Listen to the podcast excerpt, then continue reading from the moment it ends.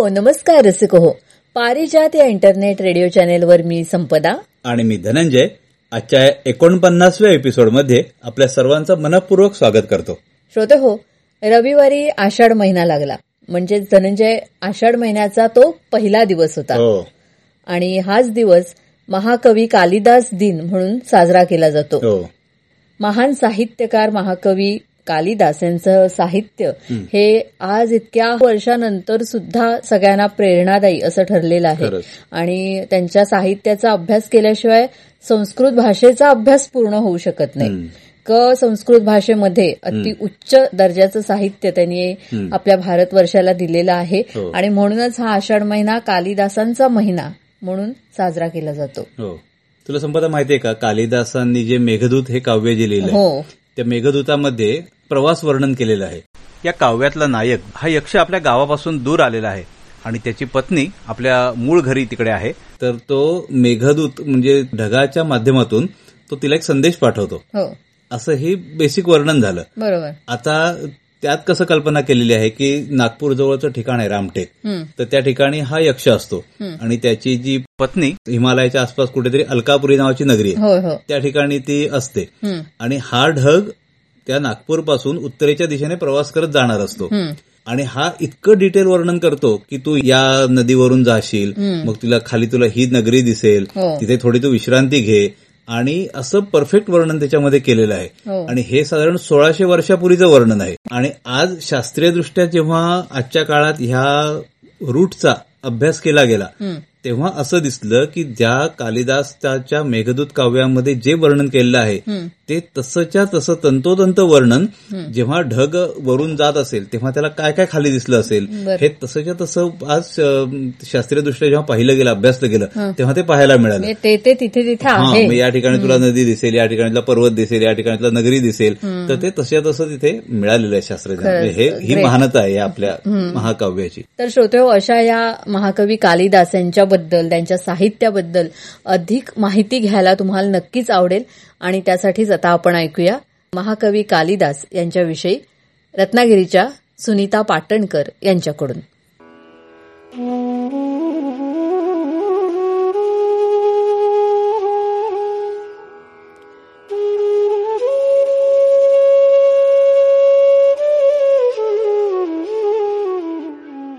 नमस्कार.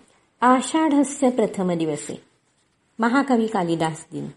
कालिदासाचं पूर्वचरित्र त्याचा नेमका कालखंड त्याचं उत्तर चरित्र ते करुण की करुणरम्य अशा अनेक गोष्टींबद्दल मतमतांतर आहे. पण एका गोष्टीबद्दल सर्वांचंच एकमत आहे ते म्हणजे तो महाकवी आणि महानाटककार होता. इसवी सन पूर्व कालापासून इसवी सनाच्या चौथ्या ते आठव्या शतकापर्यंत त्याचा काल मागे पुढे केला गेलाय. त्याचा प्रदेश कोणता? याबाबतही भिन्न भिन्न मतं आहेत. अगदी आपल्या विदर्भापासून मध्य प्रदेश मार्गे थेट काश्मीरपर्यंत अनेक भूप्रदेशातही कालिदासावर आपला हक्क सांगितला जातो. त्याच्या चरित्राचा आधार म्हणजे फक्त आख्यायिका. एखाद्या कथा कादंबरीतल्या नायकाला शोभेल असं त्याचं चरित्र. एक अनाथ निराश्रित ब्राह्मण मुलगा देखणा सुदृढ निरक्षर पण बुद्धी तीक्ष्ण.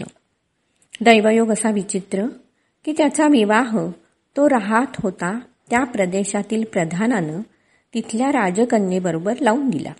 हा मुलगा अशिक्षित आहे हे तिला जेव्हा कळलं तेव्हा तिनं त्याला चक्क हाकलून दिलं.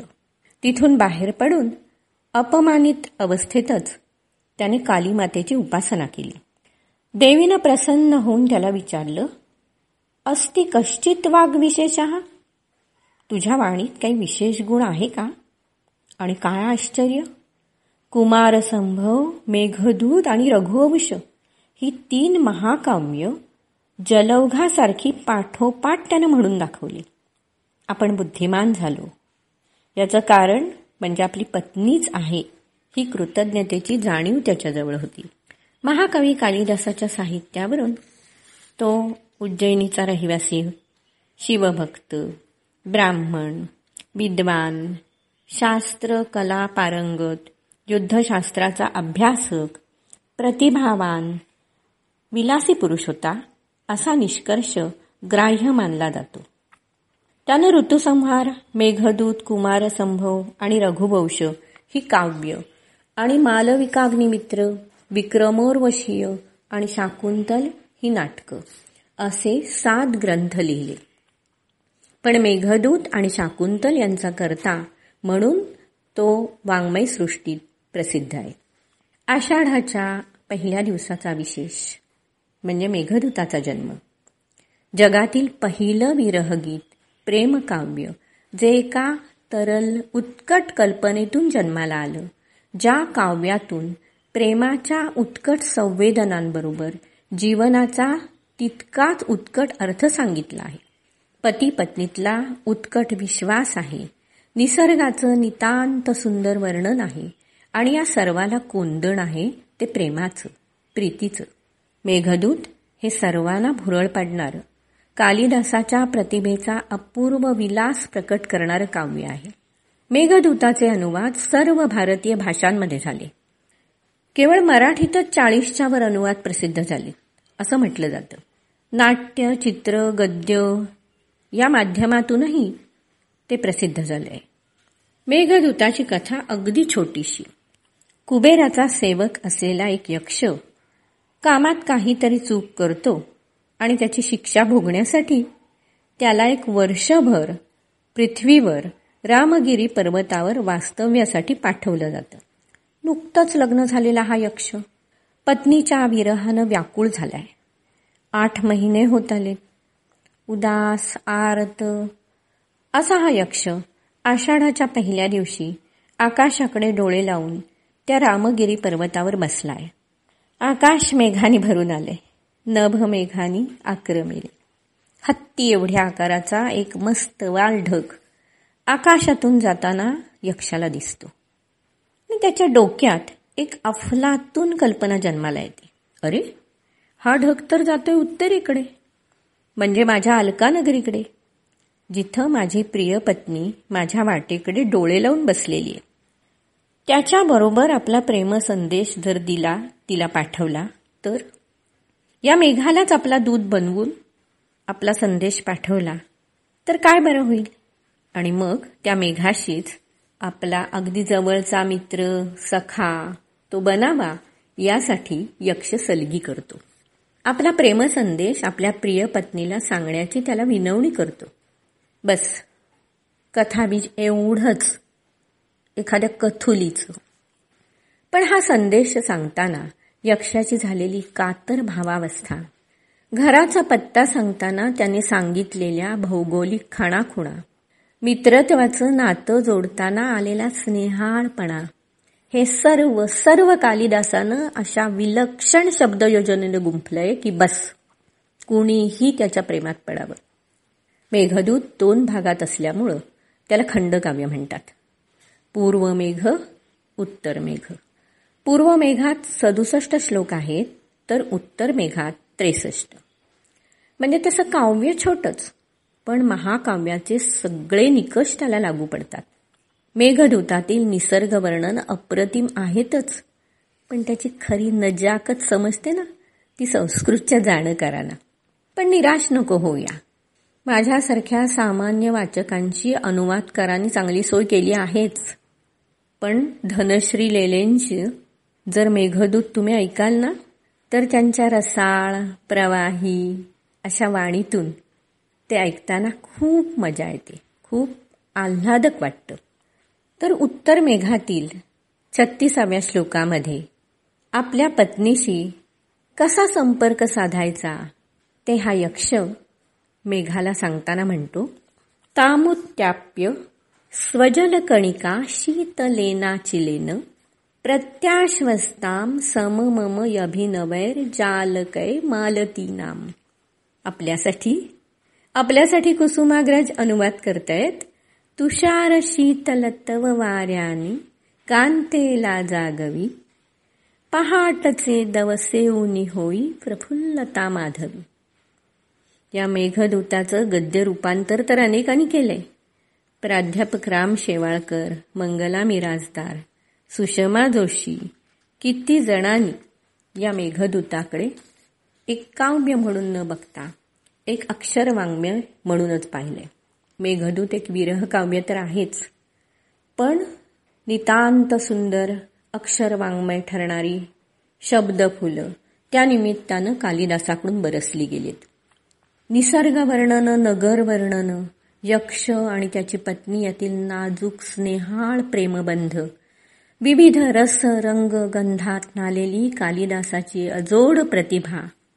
आणि शेवटी यक्ष त्या मेघाला म्हणतो माझ्या वाट्याला आला ना तसा विरह हे मेघ सख्या. तुझ्या वाट्याला कधी येऊ नये रे. बस. या शुभेच्छेनं हे काव्य हे मेघदूत चिरंजीव केले.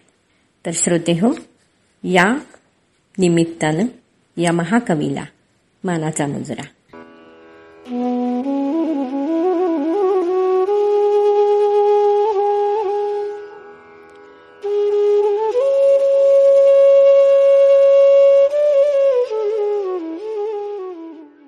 श्रोते हो रत्नागिरीच्या सुनीता पाटणकर यांनी महाकवी कालिदासांविषयी माहिती दिली ती आपण ऐकली. आषाढ महिन्याचा पहिला दिवस हा आपण कालिदास दिन म्हणून साजरा करतोच. पण त्याचबरोबर रथयात्रेला प्रारंभ होतो याच महिन्यामध्ये. हो. चातुर्मासाला सुरुवात होते.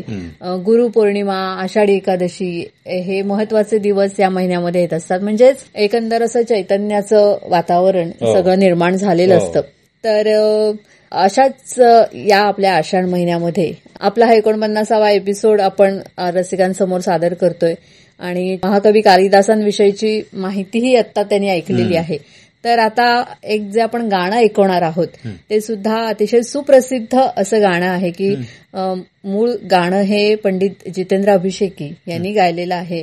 डॉक्टर वसंतराव पटवर्धन यांनी ते संगीतबद्ध केलेलं आहे. आज हे गाणं आपण ऐकणार आहोत रत्नागिरीचे श्रीधर पाटणकर यांच्या आवाजामध्ये. गाण्याचे बोल आहेत आषाढाच्या पहिल्या दिवशी अवचित दिसशी मला म्हणून या विनवित मेघा तुला. श्रोते हो या गाण्याला तबला साथ केले. रत्नागिरीचे प्रसिद्ध तबलावादक केदार लिंगायत यांनी.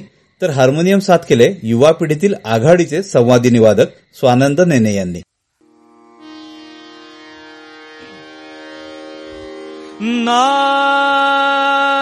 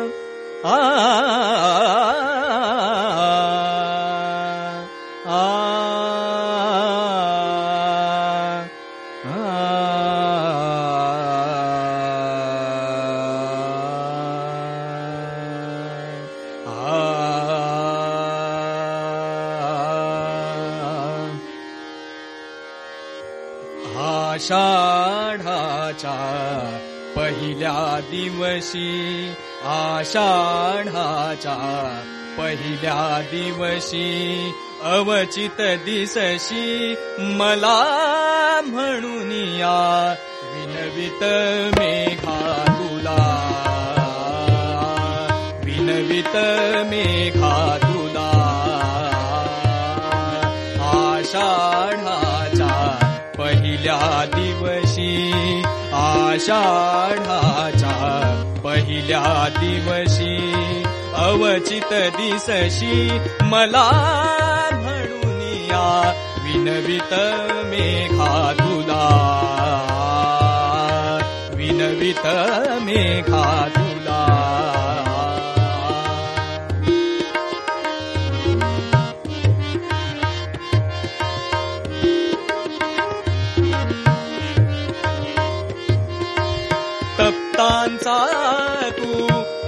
आश्रय तप्तान् सातु अससि आश्रय। तप्तान् सातु अससि आश्रय तप्तान् सातु अससि आश्रय। इन्द्र सचिवतु करुणामय। इन्द्र सचिव सचीवतु तु करुणामय। निरोप मा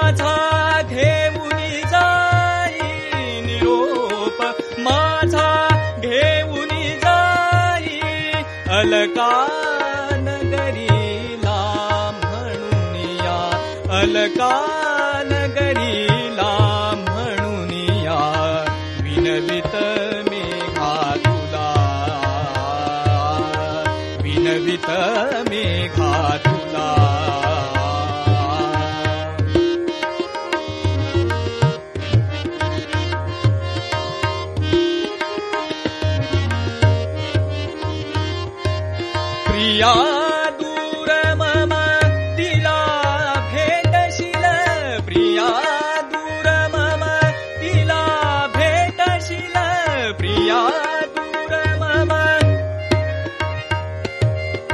या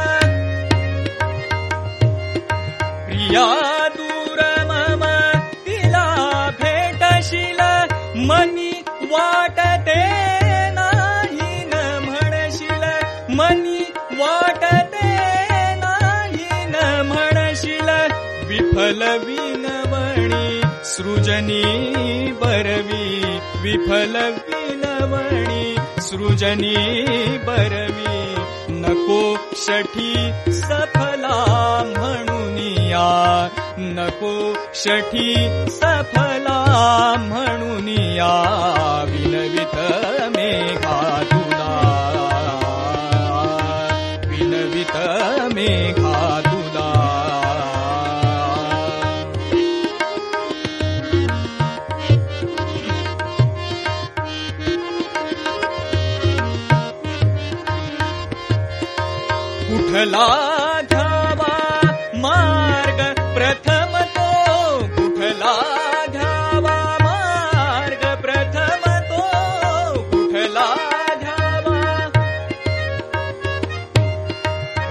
पहला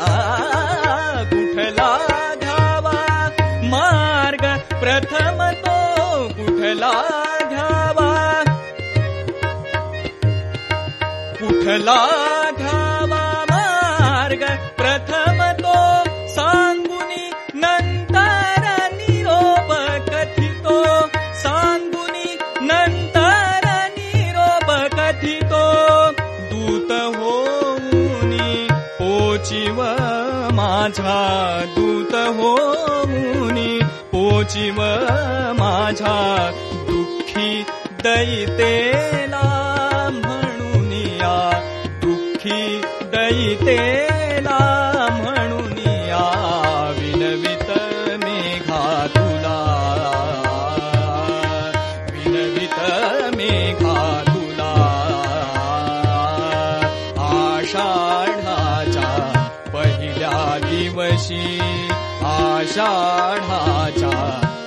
पहिल्या दिवशी अवचित दिसशी मला म्हणून या.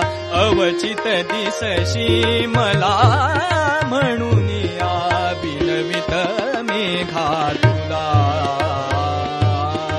बिनवित मेघा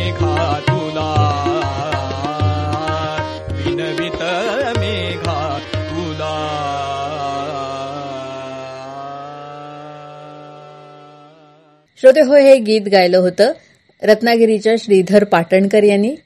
त्यांना तबला साथ केली होती. केदार लिंगायत यांनी. तर हार्मोनियम साथ होती स्वानंद नेने यांची. श्रोते हो श्रीधर पाटणकर यांचं युट्यूब चॅनेल आहे. तर त्या चॅनेलला अवश्य तुम्ही भेट द्या. तिथे तुम्हाला त्यांच्या आवाजातली आणखीनही गाणी ऐकता येतील. तर ती गाणी ऐका लाईक करा शेअर करा आणि चॅनेलला सबस्क्राईब सुद्धा करा. आपण ऐकताय पारिजात इंटरनेट रेडिओ चॅनेल. श्रोते हो कधी कधी असं होतं की आपण आपल्या जीवलगावर नितांत प्रेम करतो जीव लावतो त्याला सर्वस्व देतो. पण काळाची पानं जशी पलटत जातात तसं आपल्या लक्षात येतं की आपण देता देता रिकामे होत गेलोय. पण जीवलगाच्या मनात आपण जागा नाही निर्माण करू शकलो. आपलं फसलेलं आयुष्य चित्र खोडायला एखादा खोडरवर हवा होता असं वाटायला लागतं. अर्थात ज्यांना ते मिळाले ते खरेच भाग्यवान. वा वा संपदा काय बोललेस हा? हे माझे शब्द नाहीयेत मी फक्त वाचलंय. तर हे लिहिलं होतं गोळपच्या प्रशांत शेलेटकर यांनी. एवढंच लिहून ते थांबले नाहीयेत. तर त्यांनी पुढे याच विचारावर सुंदर कविता सुद्धा केलेली आहे. अच्छा पेन्सिल खोड रबर आणि शार्पनर. हे कवितेचं नाव आहे. थोडस श्रोते हो तुम्हाला सुद्धा ऐकताना नाव वेगळं वाटलं असेल पण अतिशय सुंदर अशी ही कविता आहे. तर आधी तुम्ही ती ऐका आणि मग आपण त्याबद्दल बोलूयाच जरूर वाच वाच.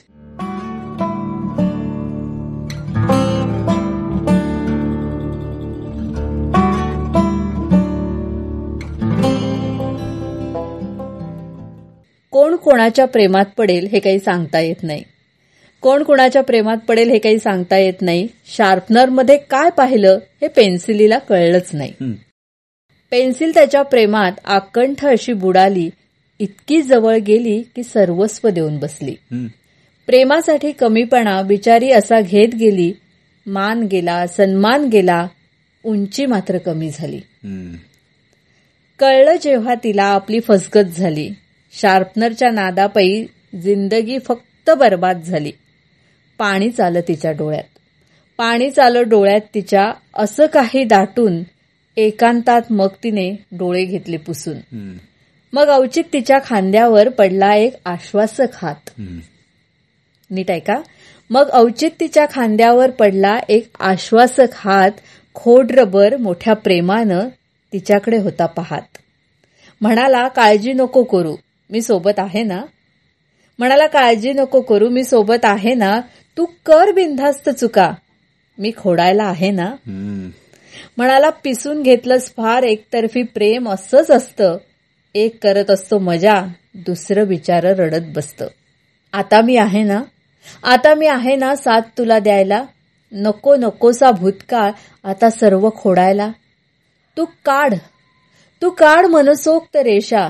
चुकलीच तर मी आहे ना? चुकत आणि शिकत आयुष्य जगायचं आहे ना? पेन्सिलीचं मन तेव्हा असं आलं भरून कागदावर मनसोक्त मग घेतलं फिरून. आयुष्याचं असंच असतं. आयुष्याचं असंच असतं कुणीतरी पेन्सिल आणि कुणीतरी खोडरबर व्हायचं असतं. वा.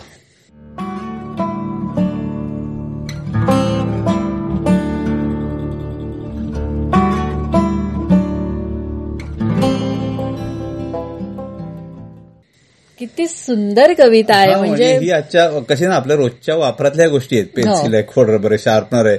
पण अशा अंगानं त्याकडे पाहणं. पाहणं. हे फक्त कवी मनाला ग्रेट ग्रेट आहे. म्हणजे नेहमीच्या वापरातल्या गोष्टी आहेत पण असा कधी विचार केला नव्हता की त्यांच्यातलं प्रेम. अर्थात हे एक सिम्बॉलिक आहे. आपण असं बघत असतो की एखादी व्यक्ती दुसऱ्या व्यक्तीवर जीवापाड प्रेम करत असते पण प्रत्येक व्यक्तीला अस्तित्व असतं. आणि दुसऱ्यानं सुद्धा त्या व्यक्तीचं ते अस्तित्व जपलं पाहिजे आदर केला पाहिजे. आदर केला पाहिजे आणि आपण बऱ्याचदा बघतो की लग्न मोडतात किंवा घटस्फोट जे होतात तर त्यामागचं हेच कारण असतं की एक दुसऱ्यांना मान दिला जात नाही एकमेकांवर विश्वास ठेवला जात नाही आणि एक सुंदर चारोळी आहे चंद्रशेखर गोखल्यांची. की घर दोघांचं असतं घर दोघांचं असतं ते दोघांनी सावरायचं असतं. एकानं पसरवलं तर दुसऱ्यानं आवरायचं असतं. अच्छा. म्हणजे आपण संसाराची दोन चाकं म्हणतो नवरा आणि बायको किंवा प्रेमी जीव आहेत तर ते सुद्धा एकमेकांना समजून घेणारे असले पाहिजेत. आणि मला वाटतं हाच संदेश या कवितेतून दिलाय. की मला हे खूप आवडलं की तू लिही तू कर चुका त्या झाल्या तर खोडायला मी आहे ना. म्हणजे असा कोणतरी आपल्या पाठीशी आहे असं कोणतरी आपल्या पाठीशी लागतं की माझ्या हातून चूक घडेल. पण तू कर हे सांगणारं. म्हणजे कोणी असेल की तो किंवा ती वेगळ्या वाटेनं जायचं ठरवतात पण त्यावेळेला त्याला प्रोत्साहन देण्यासाठी कधी कधी ती सुद्धा पाठीशी असायला लागते. तर त्यामुळे मला तर ही कविता खूपच भावून गेली. आणि श्रोते हो तुम्हाला ही कविता नक्कीच आवडली असेल. तुम्हाला तुमच्या मनामध्ये ही कविता ऐकल्यानंतर काय विचार आले तर आम्हाला ते सुद्धा नक्की लिहून पाठवा. तुम्हीही अशा काही क- सुंदर कविता करत असाल तर त्याही आमच्यापर्यंत पोहोचवा. आमच्या या कार्यक्रमामध्ये आम्ही त्यांचं नक्कीच स्वागत करू.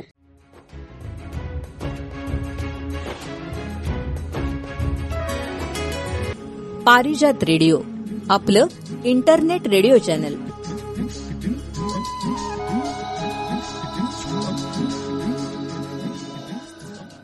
श्रोते हो कसं असतं ना म्हणजे जेव्हा नवीन नवीन लग्न होतं तेव्हा नवरा बायकोला असं छान सगळीकडे फिरायला नेतो. म्हणजे सगळं नवीन नवीन असतं ना त्याचं अप्रूप असतं. मग नातेवाईकांशी बायकोची ओळख करून द्यायची असते.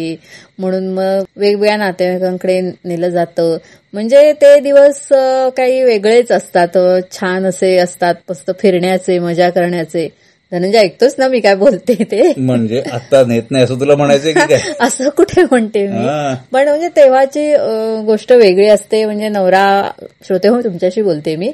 तर श्रोते हो तेव्हा कसं असतं की नवरा आपल्याला आपणहून वेगवेगळ्या ठिकाणी नेत असतो. नंतर काही वर्षांनी सुद्धा नेतो पण खूप त्याच्या पाठी असा तगादा लावायला लागतो. इकडे जाऊया जाऊया जाऊया. असं दहा बारा वेळा दिवसात सांगायला लागतं. कुठे कुठे नेलं होतं सांग जरा श्रोत्यांना. तर नाही तसं आम्ही फिरतो भरपूर मस्त. पण मला आता हे सगळं का आठवलं माहितीये का धनंजय. की आत्ताच मस्त छान पाऊस पडत होता. आणखीन पागोळ्यांचं पाणी आहे ना त्याच्याखाली बादली ठेवली आहे. तर ती भरून वाहत होती. त्याच्यावरनं मला एक गोष्ट आठवली की आपण अगदी लग्न झाल्या झाल्याच बघतो अं, तुझ्या आजोळी म्हणजे माभळ्याला गेलो होतो. तर श्रोते हो तेव्हा अशी गंमत झाली की तिथे घराच्या मागच्या बाजूला अंगणामध्ये दोण होती. है ना? दोणच म्हणतात हो. ना?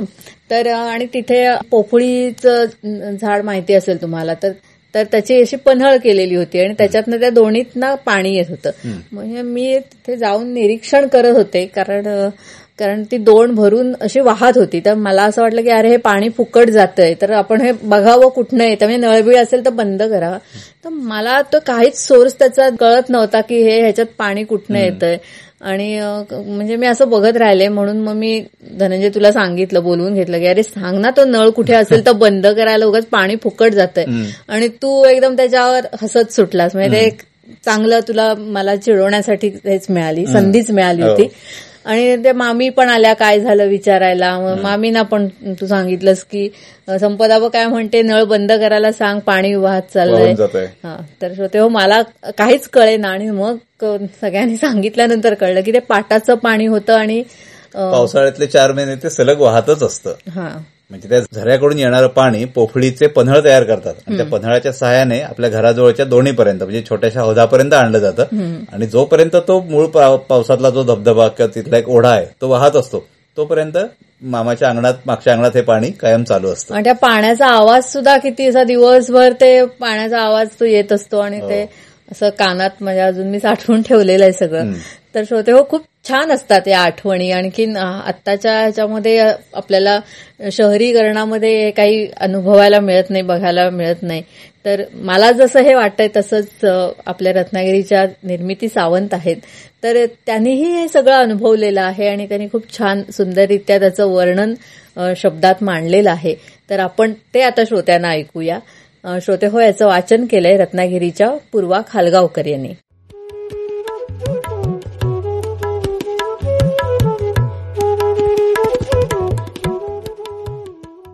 पाटाचं पाणी. अगदी लहानपणी मे महिन्यात मावशीच्या गावाला गेल्यावर मस्त झुळझुळ करत येणारं पाटाचं पाणी होतं. त्याचं रात्रंदिवस एकसारखं वाहण्याचं काम अविरतपणे चालू असायचं. त्या पाण्याच्या आवाजाचा कधी त्रास झालेला अजिबात आठवत नाही. लहानपणी ते कसं कुठून येतं हे कोडच होतं. पण पाटाचं पाणी जिथं यायचं तिथे चिऱ्याचा हौद बांधलेला होता. पाटाचं पाणी आंब्याच्या बागेतून त्या आधीच्या जंगलातून खळखळत त्या हौदात पडायचं आणि एका बाजूने पन्हाळ काढून न्हाणी घराजवळ नेलेलं असायचं. उन्हाळ्यात पाण्यात हात घातला की थंडगार वाटायचं. हौदातलं पाणी मग घरच्या खालच्या नारळी पोफळीच्या बागेत मस्तपैकी वाट काढत बागडायला जायचं. तिकडे एक गडी सर्व झाडांना पाणी नीटनेटकं कसं लागेल हे पाहण्यासाठी उभा असायचा. आम्ही पण दुपारी मच्छा म्हणून त्या पाण्यात खेळायला जायचो.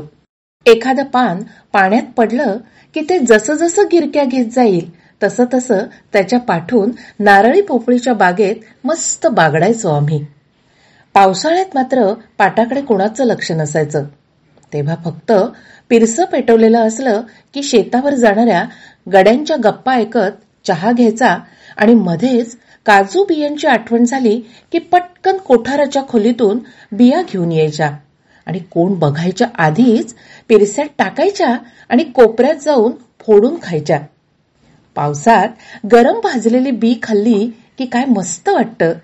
आणि जर गर अख्खा निघाला तर जग जिंकल्यासारखं वाटायचं. गावाला म्हणजे सुट्टी असली तरच जाणवायचं. त्यामुळे वेळेचं बंधन मुळीच नव्हतं. सगळ्या कामासाठी अगदी जेवण भांडी कपडे केर कचऱ्यासाठी बाई माणसं असायची. प्रत्येक जण आपापलं काम करत असायचं. एकदा मी सहज लवकर उठले.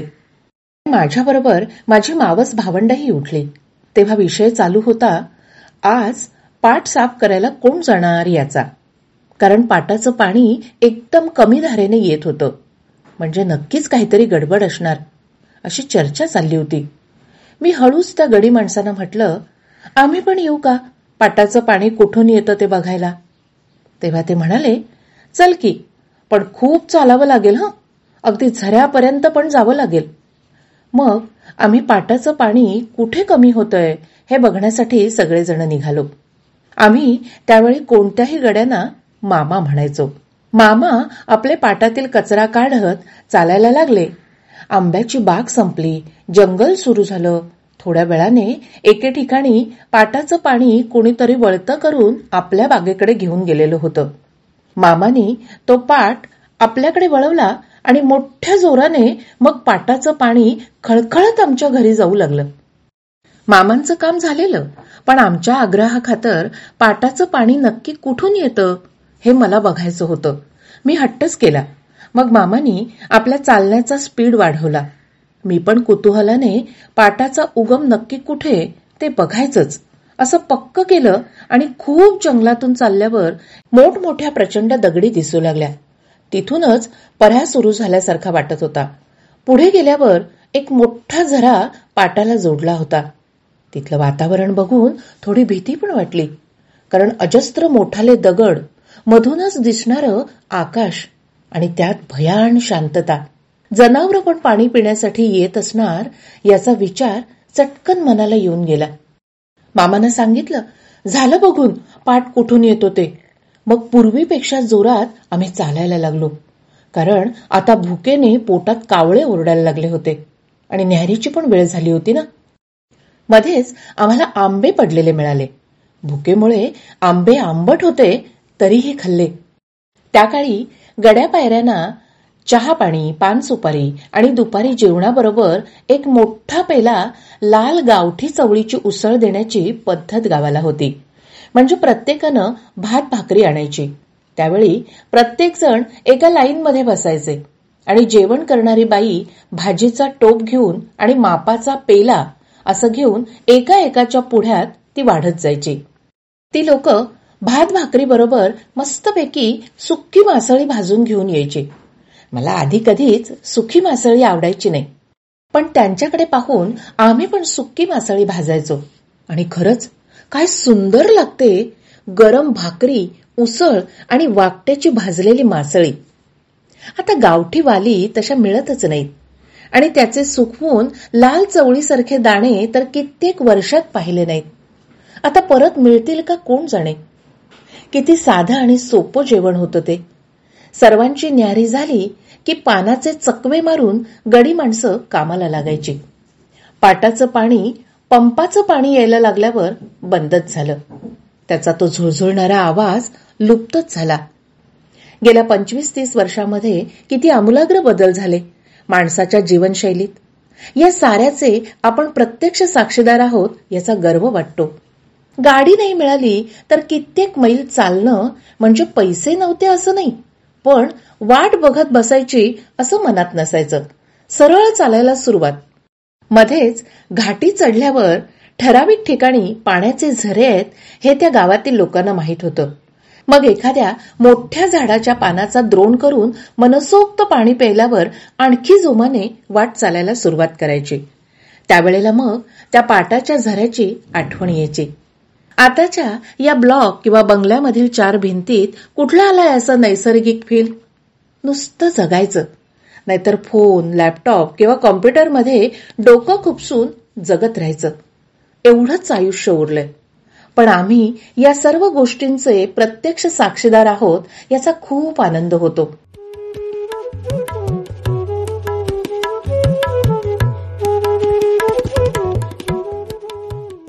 पाटाचं पाणी. याचं लेखन केलं होतं रत्नागिरीच्या निर्मिती सावंत यांनी आणि याचं वाचन केलं रत्नागिरीच्या पूर्वा खालगावकर यांनी. आणि श्रोते हो आता गाणं ऐकूया. हे गाणं गायलंय रत्नागिरीच्या मैथिली सावरे आणि प्रशांत सोहनी यांनी.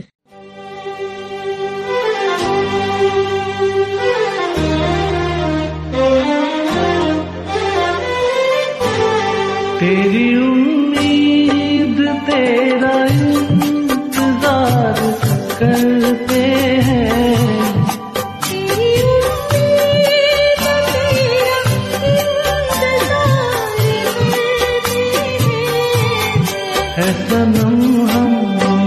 सिर्फ तुमसे प्यार करते हैं।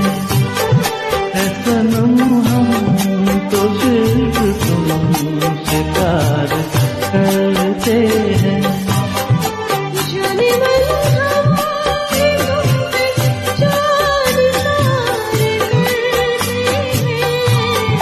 जाने मन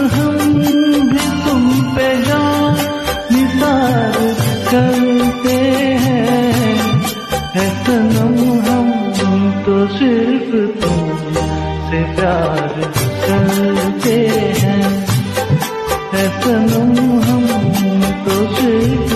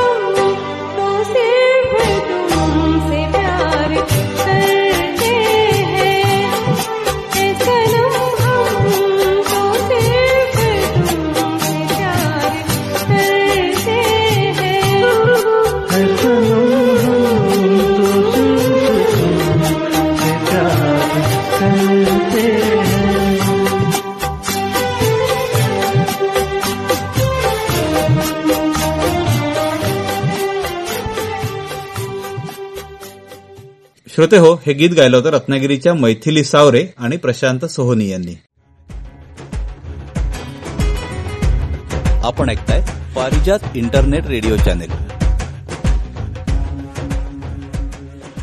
Sampada मगाशी एवढा फोनवर कोणाशी बोलवती? शांत हळू आवाजात आणि हा हा. अरे माझी मैत्रीण एक आहे म्हणजे तुला कदाचित नसेल माहिती कारण माझी तिची हल्ली काही भेटच नव्हती झालेली.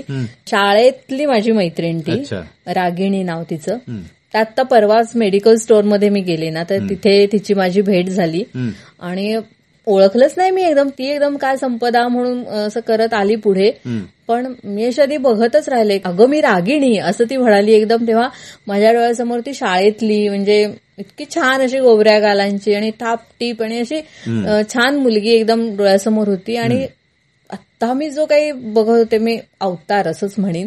की मी एकदम ओळखलंच नाही तिला आणखीन अशी निस्तेज चेहरा आणि भकास अशी झालेली तर मी अशी आधी तिच्याकडे बघतच बसले. म्हटलं अगं काय कशी आहेस तुझी तब्येत बरी आहे ना? म्हणजे मेडिकल स्टोअरमध्ये एक तर भेटली.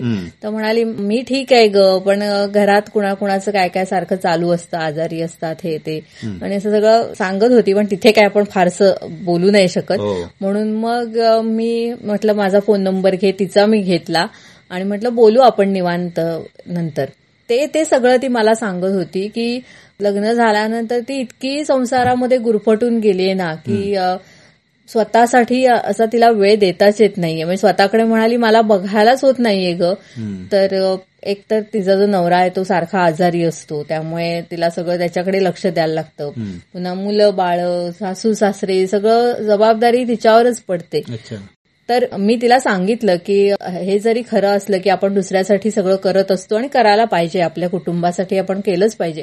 पण हे करत असताना थोडंसं आपण स्वतःसाठी सुद्धा करायला पाहिजे. म्हणजे मी तिला सांगितलं की मी सुद्धा हे आता शिकते की आपल्यासाठी थोडा वेळ काढायला हवा. कारण माझी मुलगी आता सायकोलॉजिस्ट झाली आहे ती काउन्सिलिंग करते आणि तिच्याकडून असं काहीतरी मी शिकत असते ती मला सांगत असते.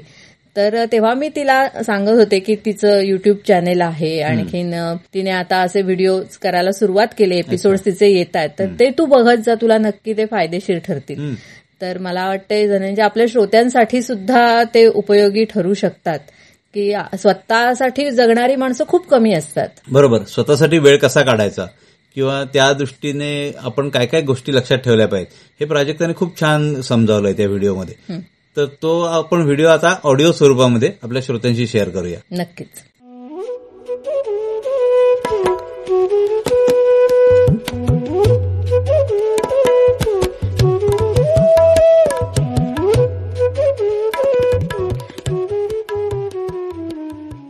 नमस्कार मी प्राजक्ता जोशी.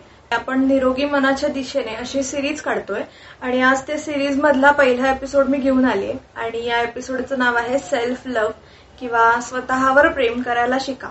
तर आधी आपण बघूया की सेल्फ लव्ह म्हणजे नक्की काय? स्वतःवर प्रेम करणं म्हणजे नक्की काय असतं? आता आपण विचार करून बघूया की आपण दिवसभरात इतक्या गोष्टी करतो यातल्या किती गोष्टी आपण स्वतःसाठी करतो? खूप वेळा आपण हे मुलासाठी करतो मुलीसाठी आईसाठी बायकोसाठी पण अशा खूप खूप कमी लोक असे असतील जे काहीतरी रोज वेळ काढून स्वतःसाठी करतात किंवा स्वतःला थोडा तरी वेळ देतात. मी असं म्हणत नाही की कोणीच करत नाही. पण खूप कमी वेळा असं होतं की आपण स्वतःसाठी काहीतरी करतो. पण मग सेल्फ लव्ह म्हणजे आपण नक्की काय करू शकतो? आपण नक्की काय करायचं? तर आपण आता तेच बघणार आहोत की सेल्फ लव्ह आपण कसं प्रॅक्टिस करू शकतो. सगळ्यात पहिला आणि सगळ्यात महत्त्वाचा पॉइंट म्हणजे स्टॉप कम्पेअरिंग युअर सेल्फ स्वतःला दुसऱ्यांशी कंपेअर करणं आपल्याला थांबवायचंय. स्वतःशी तुलना करणं थांबवायचंय. आपण लहानपणापासून सगळ्यांनीच ऐकलंय की आपण सगळे युनिक आहोत आपण सगळे वेगळे आहोत प्रत्येकात काही ना काही खासियत असते. पण तरी पण असं होतं की आपण कायम कंपेअर करत राहतो. आणि त्यामुळे आपल्यालाच कुठेतरी असं वाटतं की आपण कमी आहोत की काय स्वतःबद्दल मग आपल्याला प्रश्न निर्माण होतो. पण तसं करण्यापेक्षा आपण स्वतःमध्येच काय युनिक आहे ते शोधायचा प्रयत्न करूया कंपेअर करण्यापेक्षा. दुसरी गोष्ट म्हणजे आपण असं उदाहरण घेऊया की तुम्ही एखादी डिश बनवली. घरात दहा लोक आहेत. दहातल्या नऊ लोकांनी तुमचं भरभरून कौतुक केलं पण एक माणसाने त्यात खूप खोट काढली. पण जरी तुमचं नऊ लोकांकडनं कौतुक झालं तरी तुमचं मन हेच धरून बसतं की त्या एका माणसाला मी जे बनवलं होतं ते आवडलं नाही. पण आता आपण सगळ्यांनी एक्सेप्ट केलं पाहिजे की आपण सगळ्यांना हॅप्पी नाही करू शकत आपण एकाच वेळी सगळ्यांना आनंदी नाही ठेवू शकत. पण मग आपण हा विचार करूया की मी बनवलेली डिश नऊ लोकांना आवडली त्यांनी माझं कौतुक केलं. त्यामुळे त्या एका माणसाकडे लक्ष देऊन त्याला खुश जास्त करण्यापेक्षा आपण हे बघू शकतो की मी या नऊ लोकांना खुश केले आणि त्याचं समाधान आपण मानू शकतो. त्यानंतरचा पॉइंट म्हणजे स्वतःला चुका करू द्या. जर तुमच्याकडनं एखादी चूक झाली तर स्वतःला दोष न देता ती एक्सेप्ट करा. त्यातून आपल्याला काय शिकता येईल ते बघा. आणि पुढच्या वेळी ती चूक आपण कशी कमी करू शकतो आणि अजून कशी या गोष्टीमध्ये प्रगती करू शकतो ते बघायला शिका. नंतरचा पॉइंट म्हणजे खूप महत्त्वाचा आहे. खूप लोकांसाठी असेल असं मी म्हणू शकते. की आपल्यातले खूप जण असे आहेत जे आपल्या बॉडीला घेऊन खूप टेन्शनमध्ये असतात. मग ते जाडी असो अति बारीक असो उंच असो ढेंगू असो. पण सगळ्याच गोष्टी काही आपल्या हातात नसतात. इव्हन काही लोकांना असं असतं की ही ही व्यक्ती मला म्हणाली की हा ड्रेस तुला चांगला दिसणार नाही हा शर्ट तुला चांगला दिसणार नाही. पण शेवटी आपल्या हातात आहे किंवा आपण तो चॉईस करायचा आहे की आपण काय घालणार. कपड्यांचा विषय आला तर आपण तेच कपडे घालावे ज्यामध्ये आपल्याला कम्फर्टेबल वाटतं आपल्याला कॉन्फिडंट वाटतं आणि आपल्याला आनंदी वाटतं. त्यामुळे बॉडी आपली आहे आणि आपल्याला जे छान वाटेल आपण तेच करायचं. पुढचा पॉईंट हा खूप महत्त्वाचा आहे. तो म्हणजे तुमच्या आयुष्यातली जे टॉक्झिक पीपल असतील किंवा आपण दूषित लोक म्हणू मराठीमध्ये तर त्यांच्यापासून लांब राहण्याचा प्रयत्न करा. त्यांच्या जवळ जास्त जाऊ नका. ज्या लोकांपासून तुम्हाला त्रास होतोय त्यांच्या जवळ जाऊ नका. आता असं असेल की तुम्हाला त्यांच्याजवळ जावंच लागतं. उदाहरणार्थ कोणी ऑफिसमधला मेंबर असेल फॅमिलीमधला मेंबर असेल तर तुम्ही काय करू शकता? तर तुम्ही त्यांचं म्हणणं जास्त मनावर घ्यायचं नाही. किंवा आपण गृहित धरायचं की ओके मला माहिती ही व्यक्ती अशी अशी आहे त्यामुळे मी स्वतःला त्रास करून घेणार नाही.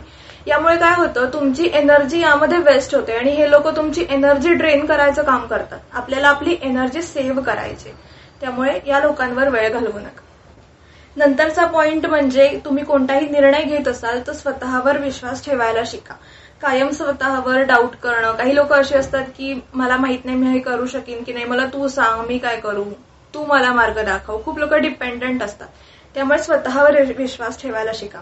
आता विश्वास ही गोष्ट आलीच आहे. त्यामुळे आपण बघूया की सेल्फ कॉन्फिडन्स आणि सेल्फ एस्टीम काय असतं. आपण खूप लोकांनी हे शब्द ऐकले असतील पण मे बी सगळ्यांना ह्याचे खरे अर्थ माहिती असतीलच असं नाही. सेल्फ कॉन्फिडन्स म्हणजे आपला स्वतःवरचा आणि स्वतःच्या क्षमतांवरचा विश्वास. आणि सेल्फ एस्टीम म्हणजे आपण आपल्या स्वतःला कसे बघतो किंवा स्वतःला कसे ट्रीट करतो हे म्हणजे सेल्फ एस्टीम नंतरचा पॉइंट आहे लाईफ तुम्हाला जी काही अपॉर्च्युनिटी देईल ती ग्रॅप करायचा प्रयत्न करा.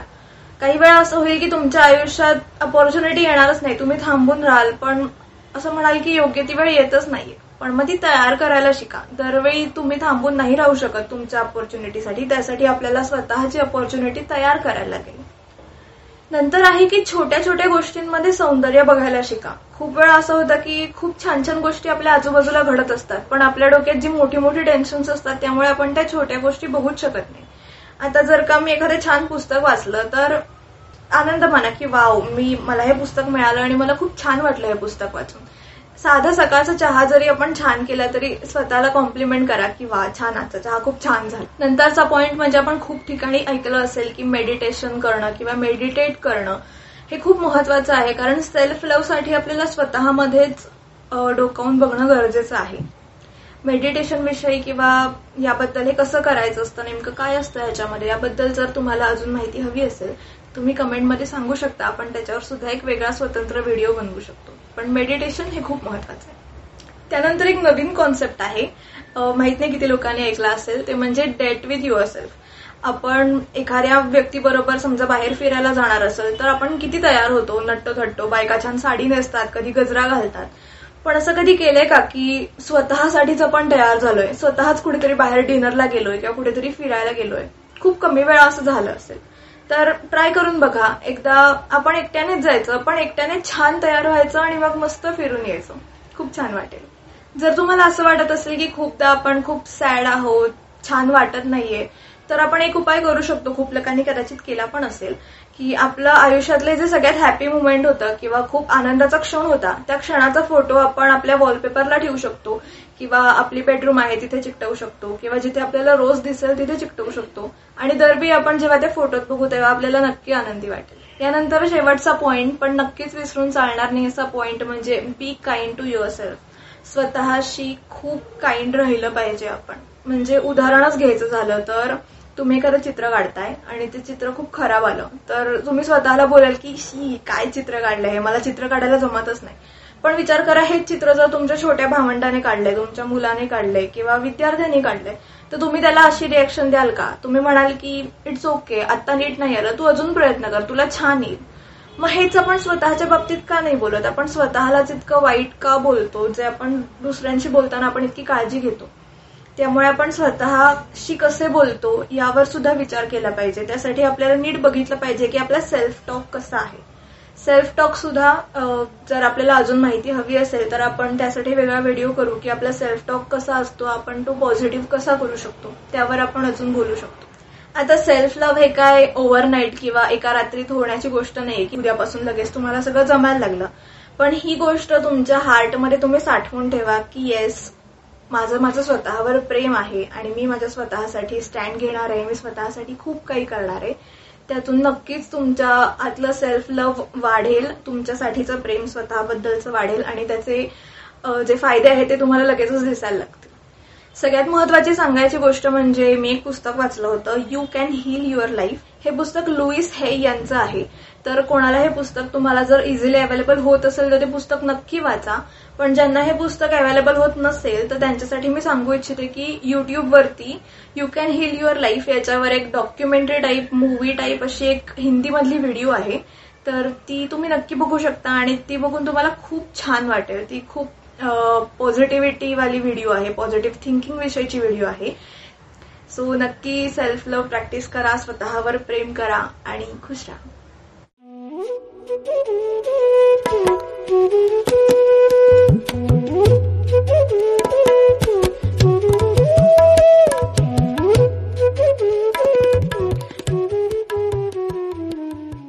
तर श्रोते हो प्राजक्तानं ज्या काही गोष्टी सांगितल्यात तर त्या तुम्हीही नक्कीच लक्षात ठेवाल आणि आचरणामध्ये आणाल. आपल्या या नंतरच्या काही भागांमध्ये सुद्धा आपण तिच्याकडून असंच मार्गदर्शन घेत राहणार आहोत. तिचं प्राजक्ता जोशी नावानं युट्यूब चॅनेल आहे तर त्यालाही अवश्य भेट द्या. तुम्हाला जर हा व्हिडिओ आवडला तर त्याला लाईक करा शेअर करा चॅनेलला सबस्क्राईब करा. आणखीन ज्यांना ज्यांना म्हणून याची गरज आहे तर त्यांना सुद्धा नक्की शेअर करायला विसरू नका. श्रोते हो आपल्याशी शेअर करायला एक मला आवडेल अशी गोष्ट आहे. आपली आता वेबसाईट तयार झालेली आहे Parijat radio dot wordpress dot com या नावाने. हं. ही साईट सर्वसमावेशक आहे. ही वेबसाईट ओपन केली की सुरुवातीला आपल्याला दिसतील प्ले बटन्स दोन प्ले बटन आहेत त्यापैकी कोणत्याही बटनवर प्ले केलं तरी तुम्हाला आत्ता या क्षणी पारिजात रेडिओ जो चालू आहे तो तुम्ही ऐकू शकता. त्यानंतर या वेबसाईटवर नव्याने प्रसारित होणार आम्ही गुरुवारच्या आणि रविवारच्या प्रोग्राम्सच्या शेड्यूल बरोबरच आपल्याला या वेबसाईटवर पाहायला मिळतील.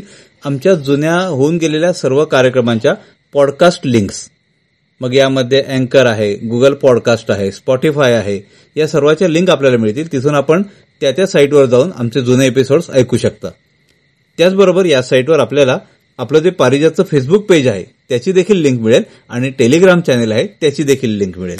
म्हणजे श्रोते हो तुम्ही कुठचाही आपला या आधीचा एपिसोड तुम्हाला पाहिजे तेव्हा ऐकू शकता. तेव्हा पारिजात रेडिओ ऐकत रहा तुमच्या मित्रमंडळींना नातेवाईकांना सुद्धा ऐकायला सांगा. लक्षात ठेवा ही आपली नवीन website Parijat radio dot wordpress dot com आणि धनंजय आता श्रोत्यांना एक गाणं ऐकूया. हे गाणं गायलंय पुण्याच्या सुरेश काळे यांनी.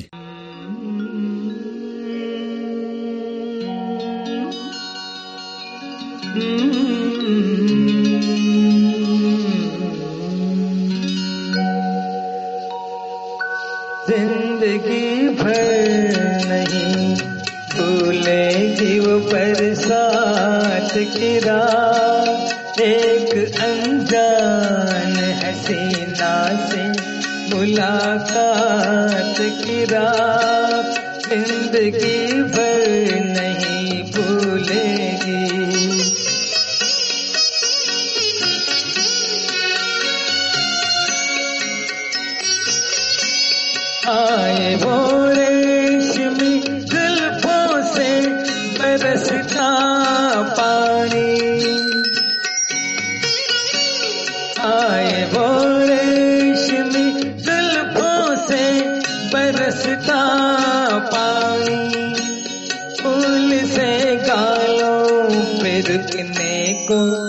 तरसता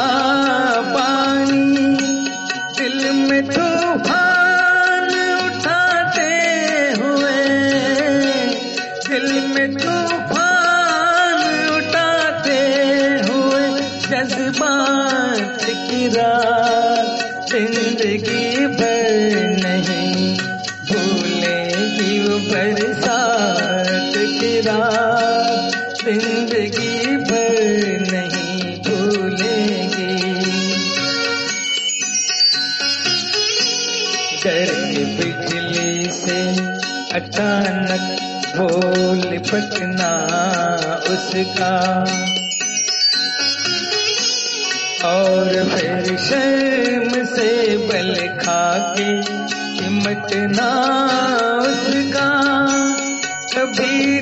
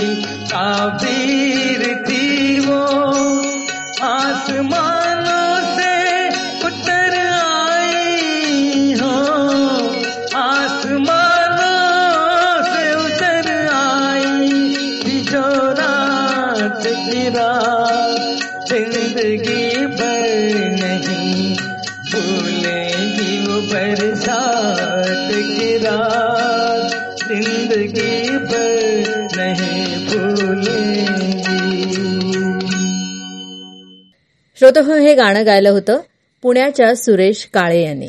आणि आता या कार्यक्रमामध्ये इथेच थांबूया. हा कार्यक्रम तुम्हाला कसा वाटला हे आम्हाला अवश्य कळवा. तसंच जाता जाता तुम्हाला आठवण करून देते की रविवारी स्वरा आले दुरुनी या आपल्या विशेष संगीतमय कार्यक्रमामध्ये ऐकणार आहात.